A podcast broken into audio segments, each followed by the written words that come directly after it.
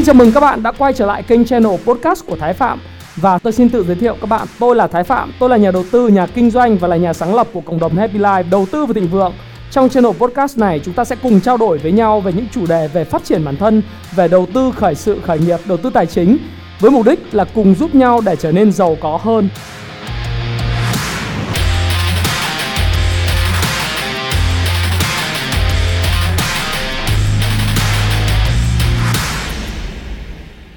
Và ngày hôm nay thì tôi có một cái cơ duyên được ngồi với một vị khách rất là đặc biệt. Đó là anh Long Phan. À, Anh Long Phan là chủ tịch và là CEO của AFA Research and Education Là một công ty kiểm toán và giáo dục à, của Việt Nam Một trong những doanh nghiệp tư nhân về lĩnh vực này hàng đầu Việt Nam. Thì à, trước tiên là chào mừng anh Long đã đến với kênh channel của Thái Phạm và xin uh, anh Long giới thiệu sơ qua một chút với lại tất cả các bạn về cái kênh à, cái công ty của anh cũng như công bản thân mình nữa. À, cảm ơn Thái thì uh, bọn tôi là làm gì như Thái vừa giới thiệu thì bọn tôi là uh, xuất thân từ ngành uh, kiểm toán Vâng. Đấy, công ty thì làm kiểm toán uh, 20 năm nay rồi Vâng. Đấy, nhưng mà chúng tôi thì tham gia vào thị trường tài chính nhiều hơn cái công việc kiểm toán thì uh, làm cho các khách hàng nước ngoài là chủ yếu rồi tham gia các cái ờ, deal các cái ờ, cái hoạt động M&A các doanh nghiệp cả niêm yết lẫn phi niêm yết. Làm cho các quỹ nước ngoài. Tôi chủ yếu làm cho các quỹ nước ngoài và mua các doanh nghiệp Việt Nam. Đấy, ngoài ra chúng tôi có một cái mảng nữa là cái mảng à, đào tạo truyền hình cung cấp những cái kiến thức mà chúng tôi có được những cái kinh nghiệm có được cho thị trường.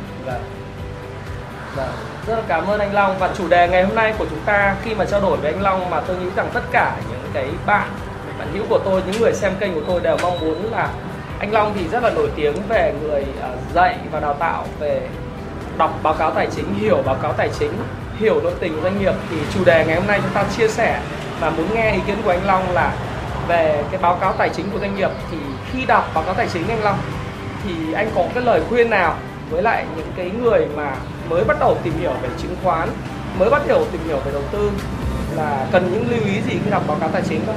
Thực ra thì ở thị trường Việt Nam mình ấy, đặc biệt là những ờ, những người mà mới tiếp cận đến thị trường thì ờ, theo kinh nghiệm của của tôi cá nhân tôi thì tôi cho rằng là những cái vấn đề cơ bản nhất của doanh nghiệp là những thứ mà chúng ta cần phải nắm bắt Vâng, Đấy.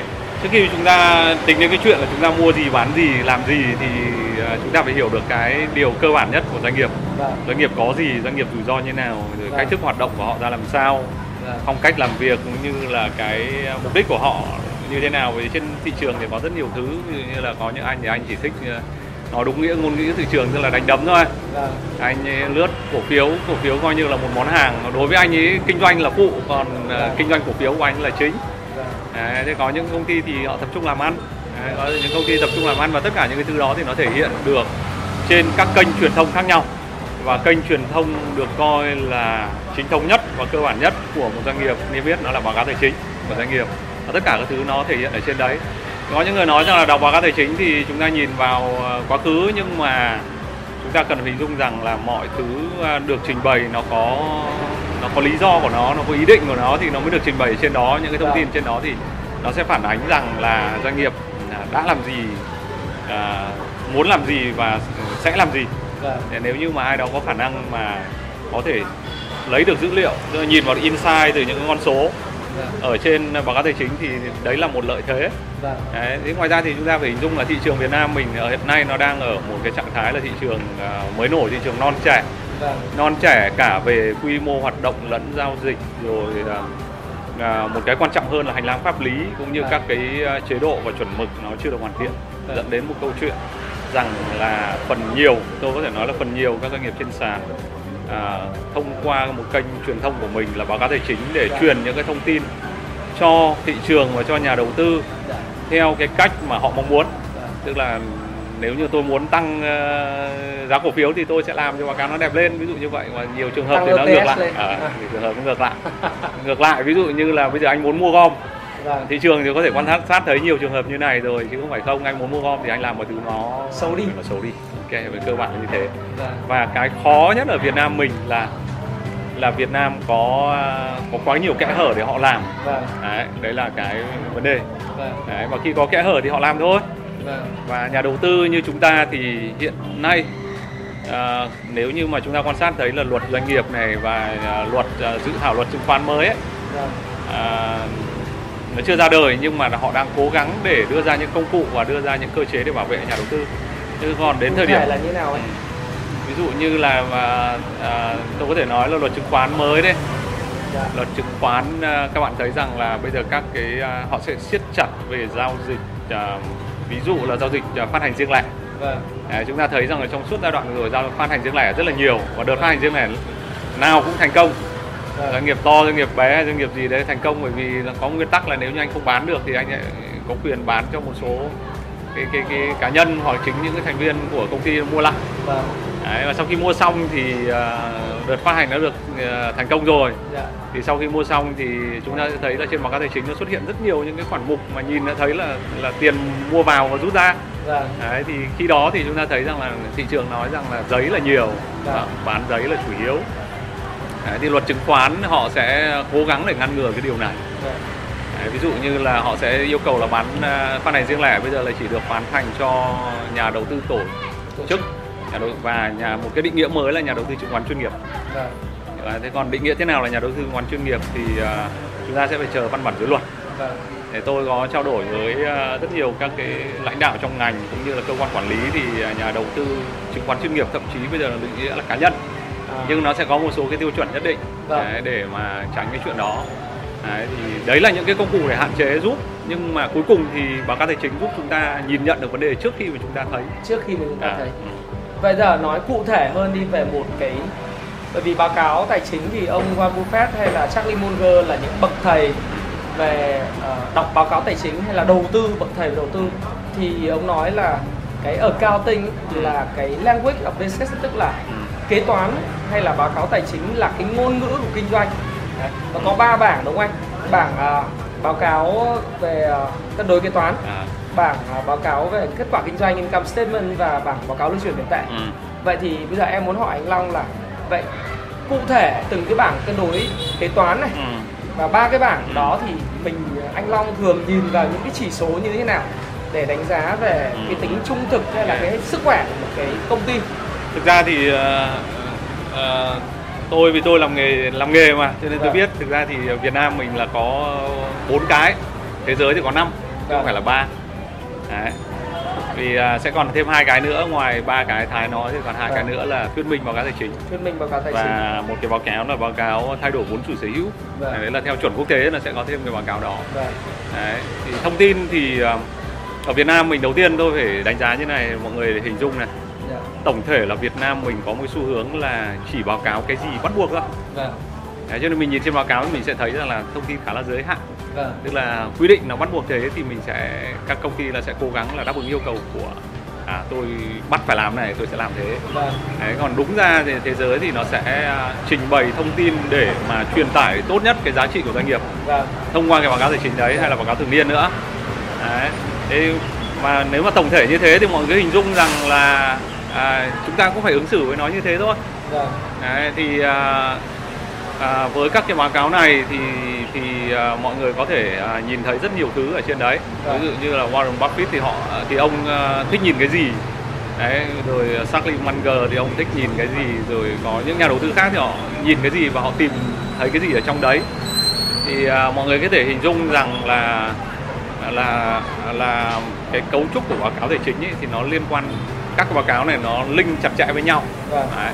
ví dụ như bảng cân đối kế toán thì à, nó là thể hiện cái sức khỏe ở một thời điểm Vâng. Đấy. nhưng cái bảng cân đối kế toán nó thay đổi từ đầu kỳ sang cuối kỳ nó thể hiện dòng tiền của doanh nghiệp nó chậm Vâng. Đấy, thì thì chúng ta thấy rằng chúng ta muốn đánh giá được cái ờ, tương lai của doanh nghiệp thì ờ, ờ, có một cái khái niệm rất hay tức là earnings quality Dạ. tức là cái lợi nhuận đấy được trình bày đấy nó có chất lượng hay không Vâng. tốt hay không nếu mà earning quality là cao thì những năm sau nó sẽ nó sẽ tốt lên Vâng. đấy, năm nay nó có thể chưa tốt nhưng năm sau nó cao ờ, nó sẽ tốt lên Vâng. có thể năm nay là earning nó thấp lợi nhuận nó thấp nhưng chất lượng lợi nhuận nó cao Vâng. Đấy, hai khái niệm khác nhau nhá Dạ. Đấy, một anh EPS thấp thôi anh hiểu một nghìn hơn nghìn thôi. Đấy, chất lượng của anh tốt thì cái khả năng cao là những năm tới nó tăng nhưng anh có thể báo năm sáu nghìn EPS nhưng chất lượng của anh thấp dẫn đến là năm sau nó xuống thì chất lượng lợi nhuận thì nó định nghĩa bởi cái gì nó định nghĩa là là cái lợi nhuận đấy anh ghi. Nhưng anh có thu thu được tiền không? Vâng. đấy, về cơ bản là như thế. Chuẩn luôn. Đấy, thế thì à, mọi người sẽ thấy tôi có thể lấy ví dụ mọi người hình dung trên thị trường có những doanh nghiệp lợi nhuận rất to. Lên đến mấy chục coi như là mấy chục ngàn à, một cổ phiếu. EPS lên mấy chục ngàn. Như ờ, phiếu nào anh? À, à, có thể nói một À. cổ phiếu nào đấy nhưng mà nó Cái- không bị à, tức là nó À. không có bị ờ, đó, mọi người không- mọi không- người về kiểm tra xem là Vâng. EPS cao nhất 2018 là công ty nào thì mọi người biết ngay thôi có gì đâu à. em cũng biết công ty đấy mà À. chúng ta không tiện nói À, tên ok. chúng ta nói về cái chúng ta Ừ. sẽ kiểm tra nó như nào và cái lợi nhuận nó rất là cao như vậy đúng không ạ và thậm chí nó biến động lớn rất lớn nhưng mà cuối cùng thì khi mà có tạo ra cái lợi nhuận thì tiền vào tiền ra không có ý nghĩa gì cả vâng Đấy, cái chuyện tiền vào tiền ra nó nó là bình thường của doanh nghiệp dạ. Đấy, tiền vào nó rút tiền ra bằng rất nhiều cách khác nhau mọi người có thể thấy được. Dạ. Đấy, thì à, cái đó là earning quality rất là thấp. Đấy. Thế ngoài ra chúng ta cần phải tính nữa chúng ta đọc báo cáo tài chính trên một cái context của doanh tức là cái bối cảnh của doanh nghiệp. Vâng. Thay vì cái chuyện là chúng ta chỉ nhìn báo cáo tài chính nhìn vào con số. Nhìn con số mà nhân lên PE lên 10 lần thì câu chuyện là những doanh nghiệp có EPS 50 ngàn, 60 ngàn nó nhân lên 10 lần thì nó khủng lắm. 500 Ờ, à? ờ, giá cổ phiếu 500 ngàn nó khủng lắm hay là có những công ty mà à, tôi có thể nói rằng là công ty à, lợi nhuận tăng rất là mạnh so năm trước. Vâng. Hợp nhất báo cáo lên doanh thu lên rất mạnh và ngành nghề mà họ làm thật kinh doanh rất thật luôn. Vâng. Các ngân hàng vào đánh giá các quỹ đầu tư vào đánh giá là họ kinh doanh thật Vâng. làm ăn kinh doanh rất tốt. Nhưng giá cổ phiếu này giảm mất đi 50 phần trăm. Cái, lý do gì vậy? Vì chúng ta cần phải hình dung trong cái bối cảnh của doanh nghiệp khi doanh nghiệp làm ăn tốt như thế nhưng cái lịch sử của họ và cái xu hướng của họ à, là à, những cái con số đó nó được báo cáo như vậy nhưng sau đó thì thì cái chất lượng lợi nhuận nó thấp. Chất lượng lợi nhuận nó thấp như ăn là- một lần đấy đúng không? Nó ăn một lần là một này thứ hai là bản thân chính chủ doanh nghiệp đấy đấy, tạo ra cái khoản lợi nhuận đấy rất lớn. Ví dụ ngành thủy sản hạn năm rồi Vâng. tốt đúng không? Kinh Vâng. doanh tốt kinh doanh thật đúng không? Nhưng mà cuối cùng thì cái lợi nhuận đấy đi đâu? Nó có về cho cổ đông hay không là cái quan trọng. Cuối cùng họ rút ruột đấy chúng ta gọi là Vâng. rút ruột. Đó. thế là giá cổ phiếu chưa tính cái chuyện là sau khi rút ruột xong nó còn thêm một cái cái cái cái cái, cái kiểu tan nước theo mưa tức là tức là đè nó xuống luôn để gom. Đấy, thì những doanh nghiệp như thế thì thì chúng ta đấy là tại sao tôi nói là xem báo cáo tài chính và xem trên bối cảnh của doanh nghiệp. Vâng. Thì khi đó thì nó sẽ rủi ro chúng ta rất là cao. Ngày hôm nay chúng ta thấy mọi thứ nó ổn nhưng ngày mai ờ, số liệu vẫn đẹp nhưng mà có thể không còn ổn nữa. Mà giá cổ phiếu nó xuống rất là nhanh thị trường nó phản ứng vậy vậy thì có những cái KPI hay cái chỉ số nào mà mình cần phải theo dõi nó thường xuyên không anh ví dụ như là anh đề cập Ừ. về đến cái uh, cái dòng tiền. Em có một cái câu mà em nhớ mãi lúc mà em bắt đầu em học về tài chính. Đó là hãy cho ông người kế toán giỏi người ta nói là hãy cho tôi một cục tẩy một cái bút chì. Bạn muốn tôi vẽ cái lợi nhuận của doanh nghiệp bao nhiêu cũng được nhưng mà nó chỉ có thể làm được với lại cái báo cáo gọi là income statement thôi. Ừ. còn đối với lại cái cash flow ấy, thì nó cash flow statement hay là báo cáo lưu chuyển tiền tệ thì không làm được. À, ok. thực tế rằng là lợi nhuận ở Việt Nam mình muốn bao nhiêu được. Vâng. Đấy là cái điều đầu tiên của mọi người phải phải hình dung là như thế. Vâng. Thậm chí là không kinh doanh gì nhưng mà nó có lợi nhuận rất to. Mọi người biết cái vụ vừa rồi xử ờ, công ty cái gì MTM đúng không ạ? MTM MTM không kinh doanh gì nhưng lợi nhuận báo cáo vẫn rất lớn. Đấy.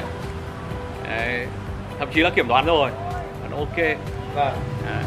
thì à, cái income statement là cái thứ mà rất dễ bị tác động. Lợi nhuận là thứ tác động rõ nét nhất. Cash flow khó tác động hơn. Có tác động hơn. À, nhưng mọi người đừng có nghĩ rằng là không bị tác động. Ồ, Đấy. Bởi vì mọi người thường ờ, có một cái tư duy rằng là em không xem mấy cái kia, em không xem bảng đồ kế toán, em không xem báo cáo kinh doanh bởi vì em chỉ xem dòng tiền thôi. vâng. Nhưng dòng tiền mọi người hình dung cái dòng tiền đấy là dòng tiền quá khứ. Dạ. Và nó cũng không khó để mà tác động cái đó. Ờ. Tôi nói một cái ví dụ đơn giản thôi. Bây giờ nếu như mọi người ờ, họ họ vay vốn, vâng vay tiền ngân hàng nhưng bây giờ nó ờ, vay tiền ngân hàng tức là tiền về là dòng tiền tài chính đúng không? tiền tài chính Đấy, thế nhưng mà nó nó lại làm cái kỹ thuật biến cái khoản vay đấy thành một khoản doanh thu là dòng tiền từ hoạt động kinh doanh thế nó biến dòng tiền vào dòng tài chính này dòng tiền vào kinh doanh rồi ôi giời ơi thế thì à, đấy là cái mà khi các bạn nhìn báo cáo lưu chuyển tiền tệ bạn không bao giờ nhìn thấy đấy. bạn phải xem các yếu tố khác. Đọc thuyết minh báo cáo tài chính đọc thuyết minh tìm hiểu thông tin. Thì bạn mới hình dung ra được là dòng tiền mà tài chính biến thành dòng tiền hoạt động kinh doanh là như thế nào. Đấy là một ví dụ. Rất là thú vị. Đấy, thế còn dòng tiền hoạt động kinh doanh đang tốt dương rất là thứ khác nhưng nó lại chui ra bởi dòng tiền hoạt động đầu tư. Đấy, tôi chỉ nói ví dụ nhá bây giờ nó làm một cái hoạt động doanh thu ảo tạo ra doanh thu rất to. Vâng. Xong rồi thu được tiền luôn. Vâng. Thế như vậy thì là dòng tiền hoạt động kinh doanh lớn đúng không vâng. Thế nhưng mà dùng ngay cái tiền đấy để đầu tư vào một công ty XYZ ABC nào đấy ờ, Mua tài sản, mua trang tự lập ra họ, hoặc là- họ tự lập ra một cái công ty nào đấy. Vâng. Xong rồi mua cổ phiếu công ty đấy thì có nghĩa rằng là dòng tiền đấy hoạt động từ từ ờ, ra hoạt đi ra khỏi túi công ty. Rồi vô nghĩa. Vô nghĩa. Đấy, lợi nhuận đó là vô nghĩa dòng tiền cũng vô nghĩa luôn vâng. Bạn hình dung không ạ? Vâng. Dòng tiền động kinh doanh bạn đánh giá thế nó không ý nghĩa luôn vâng. Đấy, thì như vậy thì chúng ta nhìn trên bối cảnh của doanh nghiệp và sự vận động của của doanh nghiệp của dòng tiền. Đấy, như vậy nếu như bạn nhìn trên báo cáo lưu chuyển tiền tệ bạn cũng không thấy đâu. Nhìn vào hoạt động đầu tư của nó trên bảng đồ kế toán ấy. nó có tài khoản đầu tư đúng không ạ? Đấy, bạn mới mới hình dung được. Đấy, cái giá trị của nó. Thậm chí nó bây giờ nó làm tinh vi lắm nó biến tấu các kiểu. Đấy. quả, quả thực là khi mà nghe anh Long Phan là một trong những chuyên gia về kiểm toán hàng đầu Việt Nam mà nói những câu chuyện như vậy thì các bạn bắt đầu có thấy hoang mang không? Vì ờ, đối với nhà đầu tư cá nhân làm sao mà chúng ta có thể biết được chuyện đó thì bây giờ thì tôi thì là một người lăn lộn trên thị trường tất nhiên là khi mà đầu tư thì tôi cũng phải đọc rất là kỹ và biết được chủ doanh nghiệp đúng không chúng ta có tiêu chí bốn cái chữ M Ừ. nhưng mà theo anh Long thì có cái cách nào để mà nhà đầu tư cá nhân có thể là đọc và hiểu báo cáo tài chính và tự bảo vệ mình không? Cái cách nào để mà phát hiện những cái gì mà anh vừa nói? À, tự bảo vệ là chắc chắn rồi mọi người không tự bảo vệ thì mọi người mất tiền Vâng. thì không ai có thể bảo vệ túi tiền cho mình được Vâng. Đấy, thực ra thì ờ, kỹ thuật để mà làm cái ờ, phát hiện ra điều này thì không dễ nhưng không khó đâu Vâng. Đấy, vấn đề ở chỗ là mọi người sẽ tự trang bị thực ra thì thì bọn tôi cũng có các cái chương trình đào tạo Vâng. đấy, để hỗ trợ cho nhà đầu tư có thể làm được việc này Vâng. đấy, cái chương trình mà mọi người vẫn hay tham gia thị trường tham gia nhiều Dạ. à, chương trình uh, Behind the Number Tức là đằng sau những con số nó nói cái gì. Vâng. Nó nói đến tương lai của doanh nghiệp, nó nói đến chất lượng của lợi, lợi nhuận của doanh nghiệp, nó nói đến à, những cái điều mà doanh nghiệp nào làm tốt, doanh nghiệp nào làm gian dối, doanh nghiệp nào à, có chủ đích đưa ra những con số. Đấy. Thậm chí có những doanh nghiệp đưa số tốt, có những doanh nghiệp đưa số xấu, tất cả nó có chủ đích hết. Đấy. Và không có nghĩa rằng là đưa số tốt thì nó tốt mà không nghĩa rằng đưa số xấu thì nó xấu. Vâng. Đấy, luôn. chúng ta cũng phải hình dung như thế vấn đề là đằng sau nó có cái gì Đấy. thì à, có tôi có anh bạn anh ấy có câu nói rất là hay tức là nhiều khi chúng ta ờ, cái quan trọng nhất là chúng ta biết được ông chủ tịch ông muốn gì ừ. Đấy, và khi ông chủ tịch ông muốn gì nó ra số cho mọi người đọc mọi người xem các bạn hình dung không ạ Đấy. Ờ, bởi vì trên thị trường thực tế ra là anh Long biết không là em đã từng chứng kiến một công ty trước đây là một công ty gọi là hàng đầu ở Đông Nam Bộ về khai thác khoáng sản. Thế nhưng mà trước đây công ty không nợ gì. Ừ. Thế nhưng mà chỉ sau một thời gian thì công ty tự dưng đem tiền mặt đầu tư vào công ty con. Ừ. Sau đó thì lại đem cái tài sản của công ty thế chấp để vay ngân hàng lại tiếp tục là dùng cái tiền đấy cho công ty con vay tiếp mấy trăm tỷ. rồi Cho nên cổ đông của công ty thì từ là một cái cổ đông của một công ty không nợ nần ừ. trở thành một công ty nợ nần cả ngàn tỷ. À. Đấy thì thì cái mà anh anh Long có thể chia sẻ là với những loại hình công ty đấy thì mình đọc mình có nên tránh xa nó không hay là mình thế nào mình hành xử thế nào? thứ nhất là mọi người thấy là cả công ty to bây giờ cũng có thế chứ không phải công ty vừa vừa mọi người thấy có những tập đoàn rất lớn vừa rồi cũng có cách đây một hai hôm là có những hành động tương tự đúng không ạ Đấy, bởi vì nhiều khi họ ở một cái trạng thái là họ sẽ phải làm Đấy, chủ tịch mang ờ, cổ phiếu mình ra đảm bảo rồi tất cả các thứ khác Em, em biết Ờ, cổ phiếu công ty ờ, đấy. mua công ty con đấy là chuyện bình thường thôi. Vâng. thực ra thì các công ty khác họ cũng cũng như vậy đấy, ví dụ như bây giờ tự dưng các bạn thấy rằng là chủ tịch đăng ký mua mấy chục triệu cổ phiếu nghe sướng không mình thấy là công ty chủ tịch đăng ký mua vào mấy chục triệu cổ phiếu và tình hình là ngon rồi Vâng. nhưng đâu có biết là nó chủ tịch mua vào để làm gì? Mua vào để mang đi depo cầm cố để vay vay tiền. Đấy. Thì có nghĩa là giá cổ phiếu cũng không tăng được đâu, Ờ, vì đúng thế. mua rẻ đúng không? đúng thế. Họ, họ đang cố tình mua rẻ xong mang cái đấy thì cầm cố vay tiền. Vâng. đấy, thế là những cổ đông tự dưng dính cục nợ to đùng vào đầu thôi. Vâng. đấy thì mình cứ nghĩ rằng là ổn nhưng thực ra bây giờ là là một trong cái cái cái cái tài sản mà dễ repo nhất đó là cổ phiếu. Vâng. đấy, tính thanh khoản nó cao mà các ngân hàng họ sẵn sàng là chịu rủi ro trong cái chuyện chính vì thế cho nên họ sẽ xét cái khoản vay chỉ khoảng cỡ 50% giá trị cổ phiếu trên sàn thôi. 50% à, mọi người nhìn, để mọi người nhìn thấy nó cũng giống như kiểu mình chơi margin ấy. Đấy, đến lúc vớ vẩn có khi margin call thì mấy ông kia cũng thế thôi. Giá cổ phiếu xuống sâu quá thì nó margin call đấy, thế nhưng những công ty đấy thì đúng như như uh, tôi vừa nói tức là chủ tịch muốn gì cũng quan trọng rất quan trọng. Bởi vì ở Việt Nam mình cái cơ chế quản trị ấy nó còn yếu. Và dẫn đến công ty là bị uh, thao túng. bởi một người người one man firm. Thì cái mình phải biết cái ông man đấy là ông muốn gì. Vâng. Đấy. thì ở trên báo cáo nó cũng thể hiện. Đấy. có những công ty mà tự dưng là cái đòn bẩy tài chính tức là vay nhiều nó lên rất là là cao. Sau Vâng. một khoảng thời gian tự dưng nó đột ngột như thế. Hay có những công ty mà trước đây chỉ hay 16, 17 thôi lãi lợi nhuận rất tốt. Vâng. Và đến 17 bắt đầu nó có dấu hiệu xuống rồi và đến 18 thì nó xuống rất sâu và 19 bây giờ thì nó sẽ vào đóng cửa hàng loạt các cái cửa hàng rồi các thứ vân vân. Và giá cổ phiếu thì thì nó xuống đơn vị là một số rồi single rồi tức là một Single, nghìn à, đấy, trong chơi golf tức là single rồi. Golf single là tốt còn đây giá cổ phiếu mà single là đứt. Hai số thì sướng cái một số thì đứt. À. như vậy có cái câu mà trên thị trường rất là nổi tiếng là công ty thì là của cổ đông à cổ phiếu là của cổ đông công ty thì là của ngân hàng thế còn tiền thì là người chủ doanh nghiệp. Thế để vận vào cái câu nói của anh Long nói là phải xem ông chủ tịch muốn gì.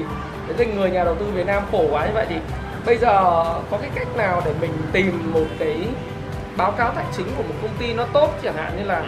về đơn vị kiểm toán thì theo anh Long thì bây giờ thì mình có thể tin tưởng được vào cái công ty kiểm toán nào được ở Việt Nam. Kiểm toán thì Việt Nam vẫn nói đến Big Four. Thì ít Vâng. nhất là nó cũng có một cái cái tầm nào đó. Đấy. Thế nhưng à, chúng ta cần phải hiểu tổng thể đi. Anh kiểm toán anh bị giới hạn ở Việt Nam bị giới hạn. Vâng. Kể cả công ty to công ty bé thế thôi. Giới hạn vì sao? Vì tôi nói rằng là cái mức độ độc lập nó bị hạn chế hơn. Vâng. anh kiểm toán nó phải độc lập. Mà anh không độc lập thì nó sẽ hạn chế. Vâng. Mà anh chỉ độc lập khi là cái cơ chế quản trị công ty ấy, cơ chế bảo vệ cổ đông nhỏ ấy, nó Vâng. tốt. Nó tốt thì anh có cái sự giám sát được. Còn nếu không thì anh kiểm toán ờ, mọi người thấy rồi đại hội cổ đông là đáng ra quyền đại hội cổ đông là chọn kiểm toán đúng không? Vâng. Nhưng đại hội cổ đông ủy quyền hội đồng quản trị? Ủy quyền hội đồng quản trị. À, hội đồng quản trị. Sau đó thì lại nói miệng là ủy quyền cho ông giám đốc. Ông tổng giám đốc tổng giám đốc có khi ủy quyền cho ông kế toán trưởng. Là chọn cái À. đồng công ty kiểm toán. Thế đấy là đấy là thực tế. Và khi như thế thì công ty kiểm toán nó sẽ bị ảnh hưởng đến tính độc lập khi ảnh hưởng đến độc lập thì chúng ta hình dung là thị trường nó rất là linh hoạt. Vâng. linh hoạt tức là là nó có quá nhiều cái room để mà số thì đẩy sang bên này số đẩy bên kia. Đấy, nó nghiêng sang bên này nghiêng sang bên kia nó vẫn trong hành lang như này. Vâng. Đấy, thế thì dẫn đến một cái chuyện là là những cái con số nó được báo cáo theo cái mong muốn của công ty nhiều hơn. Đấy, công ty kiểm toán nó chỉ là mang một phần đảm bảo. Phần chúng ta phải xác định là kiểm toán chỉ mang lại một phần đảm bảo chứ nó không mang lại cái gì nó tuyệt đối là sau khi kiểm toán rồi thì phải mọi thứ ok. Đấy, đấy là đặc điểm của thị trường đặc điểm của nghề nghiệp. Kể cả thị trường nước ngoài cũng thế nhá không chỉ riêng Việt Nam. Giống như Enron phải đúng không? Enron những cái sự kiện là những cái khi mà đã nổ ra những cái scandal lớn rồi thì chúng ta thấy Enron này Olympus này vừa rồi thì là Nissan ở Nhật.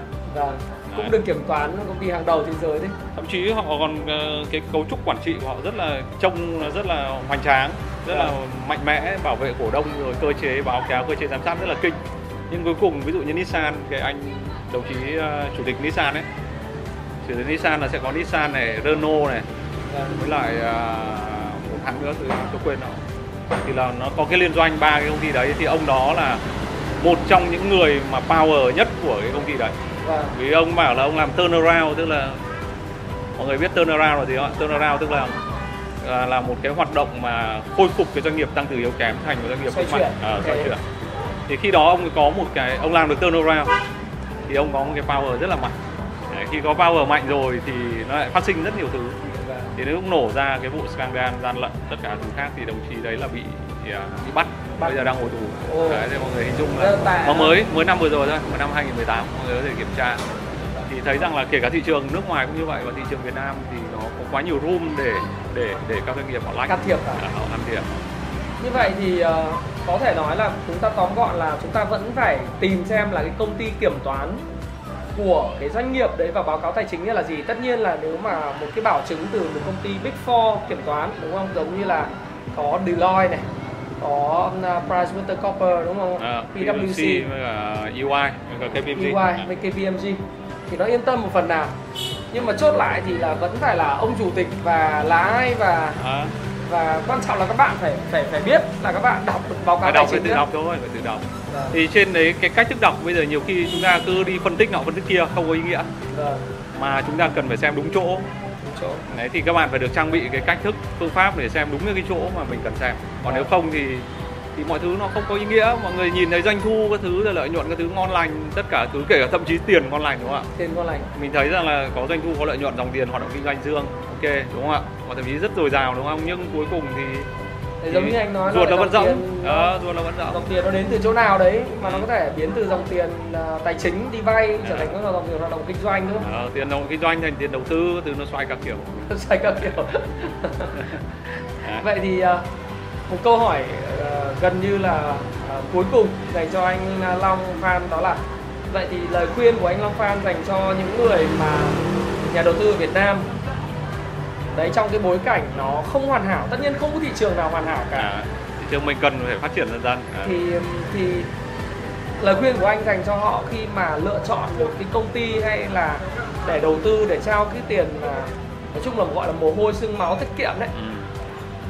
thì như thế nào bởi vì anh à, có một trao đổi với em là thị trường của mình thì còn rất là nhiều tiềm năng À.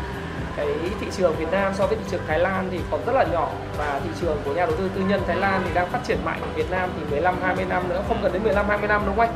Có thể 5 năm 5 10 năm nữa là thay đổi rồi. 5 năm nữa bây giờ khác lắm rồi. Vậy thì nhà đầu tư cá nhân bây giờ cái kinh nghiệm theo anh thì nên như thế nào? Nhà đầu tư cá nhân Việt Nam mình tham gia thị trường nó hơi gọi là mang tính bột phát. Mình phát. cứ tham gia thị trường mà không có kiến thức nền tảng. Vâng. Cái mọi người thường nhìn thích thì là mọi người thích những cổ phiếu nóng, thích những lướt sóng rồi này nọ nhưng mà xét cho cùng cuối cùng vài năm sau mình có được cái gì là cái quan trọng. Vâng. Đấy thì à, cái mà ý kiến của tôi thì mọi người nên thứ nhất là trang bị cho mình tất cả những cái gì nó thuộc về nền tảng là cái Vâng. đầu tiên. Đấy, sau khi mà có những cái nền tảng rồi thì mình à, cũng tự nhận thức được là mình cái khẩu vị mình nên đầu tư vào những cái doanh nghiệp nào, cổ phiếu nào. Vâng. Đấy, có những người thích cổ phiếu nóng, Đấy, có những người thích thì cổ phiếu ổn định, Vâng. có những người thích à, doanh nghiệp mà kể cả nó có tai tiếng rồi vẫn thích. Rất thích. À, thậm chí thích một cách ừ, cuồng tín tôi Cuồng nhận tín. thấy có nhiều ông là thích ờ, thích cái anh gì mà coi như là làm cả hàng không ấy một cách cuồng tín anh vẫn thích đấy thế nhưng mà cuối cùng thì cái gì thì cái trong vòng 3 năm hay 5 năm thì mình ờ, mình đầu tư và cái suất đầu tư đấy nó sinh lời như nào mới là cái quan trọng. Vâng. Đấy, thì muốn làm được như thế thì à, những doanh nghiệp mà chúng ta nhìn thấy rồi kể thậm chí những doanh nghiệp 10 năm trước đây doanh nghiệp rất lớn ở Việt Nam mình Đấy, thậm chí lớn nhất nhì Việt Nam mà đến bây giờ họ rơi vào tình trạng khốn đốn. Bởi vì cũng do cái à, lãnh đạo của doanh nghiệp do quản trị của doanh nghiệp do chiến lược của doanh nghiệp. Đấy, đấy là những cái mà tôi nghĩ rằng là mọi người phải nhìn vào. Thậm chí những doanh nghiệp đấy là họ khi mà họ lâm vào tình trạng khó khăn thì họ làm báo cáo thì nó, nó quá khác biệt mà có thể chính quá khác biệt Mà vẫn được chấp nhận đúng không? vẫn được chấp nhận ừ. Đáng đây ra là anh phải lỗ anh nhiều? Ờ. đáng ra anh đáng ra anh phải lỗ nhiều nhưng mà anh ấy từ xưa nay anh có bao giờ báo lỗ đâu có một năm duy nhất anh báo lỗ thôi đấy. Đấy, thì thì và cái hậu quả rằng là sau 10 năm thì công ty rất là khốn đốn đấy, và có những doanh nghiệp hiện nay nó cũng đang ở tình trạng như thế Dạ. trong mọi thứ nó vẫn còn ổn vẫn còn đẹp nhưng mà chỉ sau 5 năm thôi khi nó nó xuống rất nhiều kinh doanh thì cái gì cũng phải tạo ra ừ, tiền thật chứ không tạo ra tiền thì, thì Cash is king. đúng rồi cash is king tiền là vua Tiền là vua. à, tiền là vua Tức là cái chỉ số đấy à, đối với bọn em thì à, trong cái lớp công vụ chứng khoán của em thì em nói rằng đấy là cái chỉ số về productivity tức là Ừ. convert được từ cái profit sang cái cash flow cái cái real money đấy là thứ mà chúng ta quan tâm đúng không? Rồi, tiền tiền là cái quan trọng nhất. Nói gì nói anh không có tiền đừng nói chuyện. Chúng ta không thể dùng lợi Dạ. nhuận để trả lương nhân viên được đúng rồi. Số trên báo cáo nó chỉ là số thôi. À, Vâng. đấy, thế nhưng mình nhìn vào số đó mình sẽ biết được cái anh ấy muốn gì cái quan trọng phết đấy. Đấy, nhiều khi mình không cần biết là mình không cần phải nội gián để mà mà biết rằng là người ta muốn gì mà nhiều anh nội gián là anh ấy bị bơm cái thông tin theo cái người ta mong muốn. Đấy, đấy là cái vấn đề rất lớn. Đấy, có những cái thông tin kiểu như là truyền ra thị trường là chủ tịch công ty đang công ty đang muốn là chuẩn bị bán cho tây với giá là 3x 4x chẳng hạn. Đấy, nhưng mà thực ra lại không phải. Ở khi đó thị trường mà nhận ra được điều đó rồi thì lúc đó nó đã là lỗ ba bốn chục phần trăm rồi. Mà bạn margin vào đấy bạn có thể mất hết tiền rồi. Cá nhân em là gặp cái trường hợp đấy rất là nhiều. Đấy. Bản bản thân em là cũng gặp mà mặc dù là mình mình đầu tư mình nghiên cứu rất kỹ lưỡng nhưng mà có những cái tai nạn bất ngờ như thế. Đúng rồi đấy là chuyện rất bình thường. À. thế thì uh, uh, cảm ơn anh Long đã chia sẻ với lại cái ờ, khán giả của cái kênh ờ, Thái Phạm. Thì đây ra là một cái kênh mà tôi dành khá là nhiều tâm huyết để tôi phát triển và trao đi lại cái kiến thức cũng như kinh nghiệm của những người đã từng có cái va vấp cũng như là có cái kiến thức trên thị trường để giúp trang bị cho những nhà đầu tư Việt Nam cũng như là những người mà mới tham gia thị trường có được cái nhìn đa chiều và chuẩn bị cái kiến thức của mình tốt hơn để tham gia thị trường tài chính. Thì uh, anh Long uh, giới thiệu với các bạn thì cũng uh, có một cái công ty về chuyên về đào tạo có một chương trình rất hay về đào tạo nhìn về uh, đọc về báo cáo tài chính đó là behind the number uh, anh Long đào tạo thì rất là đông và những người mà tham gia cũng phải xếp hàng khá là nhiều thời gian đấy thì nếu các bạn có điều kiện thì các bạn hãy uh, tham gia vào các cái chương trình Behind the Numbers của anh Long. Tôi không có PR đâu nhé đây là một cái lời khuyên rất thật của tôi bởi vì nếu bạn tham gia thị trường bạn không biết đọc sách bạn không biết xem video bạn không tham gia vào khóa học và gặp gỡ những người mà đã từng trải đã từng bị thị trường tôi gọi là hay là cuộc đời tát cho vài cái cú tát để sưng mặt lên ấy thì các bạn không trưởng thành được.